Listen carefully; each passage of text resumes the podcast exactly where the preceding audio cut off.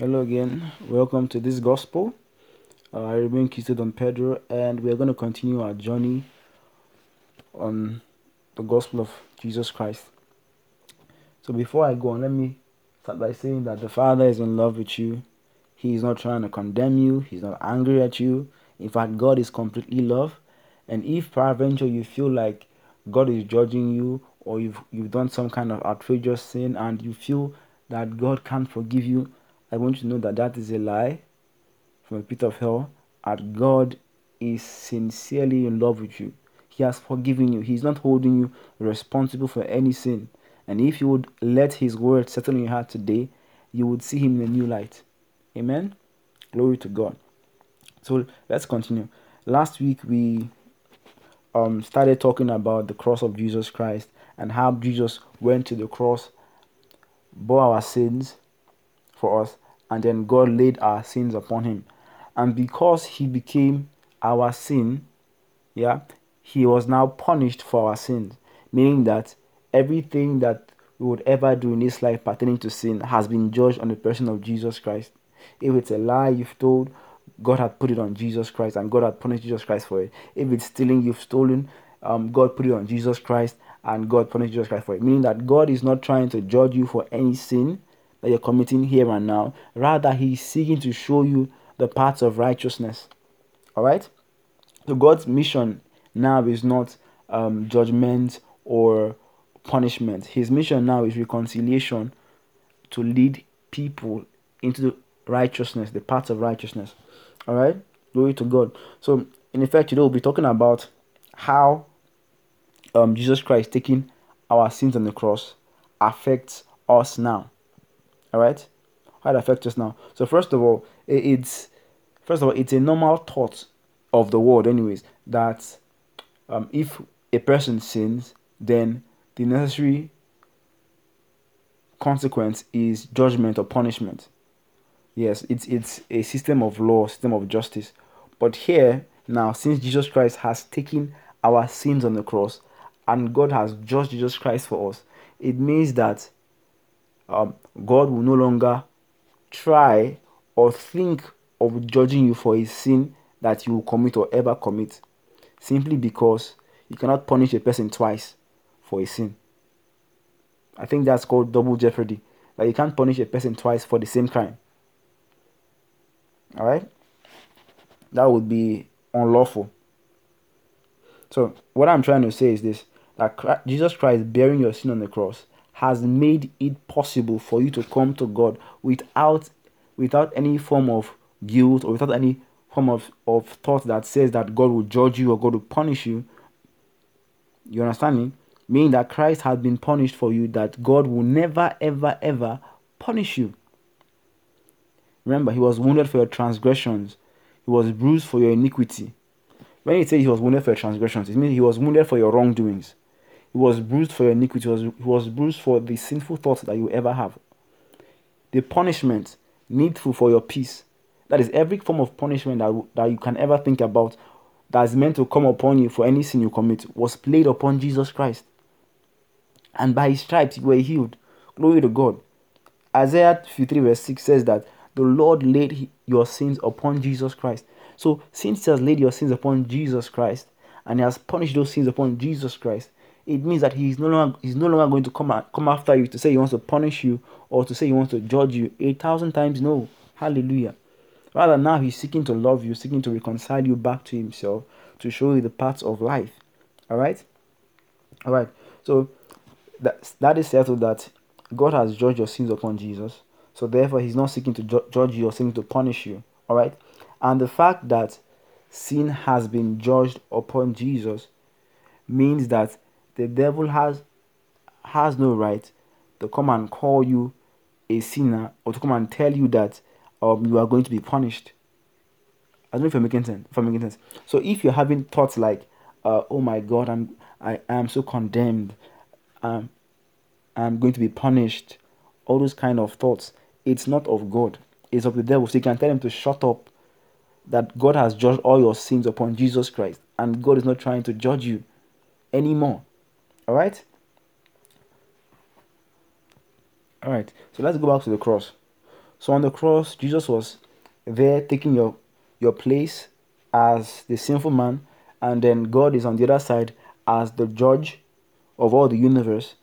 Jesus Christ was saying that I am responsible for all of your sin, and God was saying that okay, you are responsible, therefore I will judge you on their behalf. All right. So the verdict was thus given: wages of sin is death. So Jesus had to die for on our behalf. And remember, I said three forms of death: spiritual death, one, um, physical death, and eternal death. So he experienced those three completely. Now let's read Matthew 12 40. It says, For as Jonah was three days and three nights in the whale's belly, so shall the Lord, so shall the Son be, be three days and three nights in the heart of the earth. Alright? Leviticus 17, the soul that sinned shall die. Amen. Then Hebrews 2 9 says, But we see Jesus, who was made little lower, a little lower than the angels for the suffering of death. So all, all these things, Jesus Christ went through all these things for our sakes. So he died on the cross. He got separated from God on the cross, which is called spiritual death. That is why he said, Eli, Eli, labak sabatani. That is my God, my God, why have you forsaken me? So God got God got separated from Jesus on the cross, or like Jesus got separated from God on the cross, meaning that he died spiritually, separated from God before he died physically. All right. Amen. Glory to God. Uh, Genesis 2 verse 17. But if, but if, if, but if you eat of the tree of knowledge of good and evil, you will surely, you will surely die. All right. So Jesus Christ took the place of Adam and died on our behalf and on his behalf as well. Amen. Amen.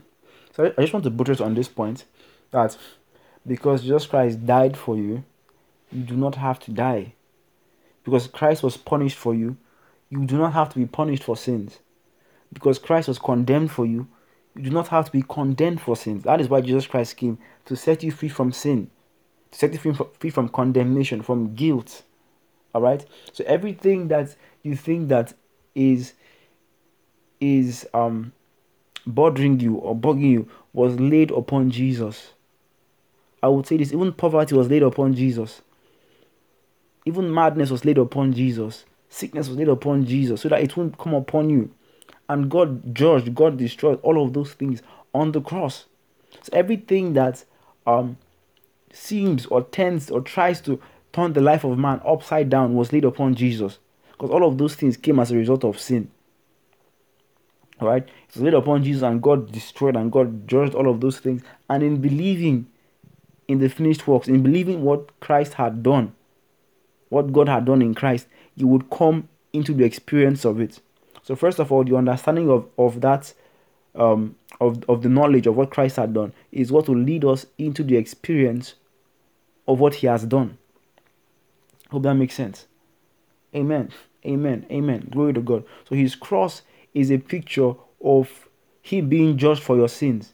So whenever you think of the cross, think that Jesus was judged for me, therefore I cannot be judged. Jesus was condemned for me, therefore I cannot be condemned. Jesus bore my sickness, therefore I cannot be sick. I refuse to be sick. So that is how you engage in the realities of the cross. Because the devil is always trying to war, war against you, especially against those who have not yet believed in Jesus Christ. Alright, I, I want to show you all something. Alright? So let me show you something. God's disposition towards the world, towards those who have not believed in Jesus Christ yet. And if you've not believed in him yet, I think this would help you. 2 Corinthians 5 verse 19. To wit that God was in Christ, reconciling the world unto himself, not imputing their trespasses unto them, and has committed unto us the word of reconciliation. So notice, God is not imputing your trespasses, your wrongdoings unto you. He's not holding you accountable, calling you a sinner, calling you a liar, calling you a thief. No, no, no. God is not doing that. Rather, He's trying to reconcile you unto Himself, because He knows that in in in the place of um reconciliation is where you would you would grow, is where all those things will fall from you. All right. So God is more interested in your reconciliation with Him, in your growth, in your spiritual growth, in you seeing that He loves you, and that love will transform you. Glory to God. Hallelujah. We've come to the end of today's session. And let me say this emphatically that God is in love with you and is not judging you. He's interested in your well being every single day. Things may look dark around you, but God's plan for you is good. God's plan for you is glorious. Hallelujah. So if you want to believe in Him today and come into the believing fold and receive His life, um, say this after me. Um, Heavenly Father, I thank you for Jesus Christ who died for me, who died for my sins, and is alive today. I receive Him into my heart as Lord over my soul. I thank you in Jesus' name. Amen. So, in, in that simple short prayer, that sinful nature has been removed. You are now a son and a child of God. Glory to God. So I encourage you to join us and continue with us on this series on the gospel. All right. So let's take our closing benediction. Repeat after me. My sins are forgiven. I am righteous in Jesus Christ. I experience new Christian realities by the power of the Holy Ghost. One more time. My sins are forgiven. I am the righteousness of God in Christ. I experience new Christian realities by the power of the Holy Ghost. Amen. Glory to God. See you again next time. Be blessed.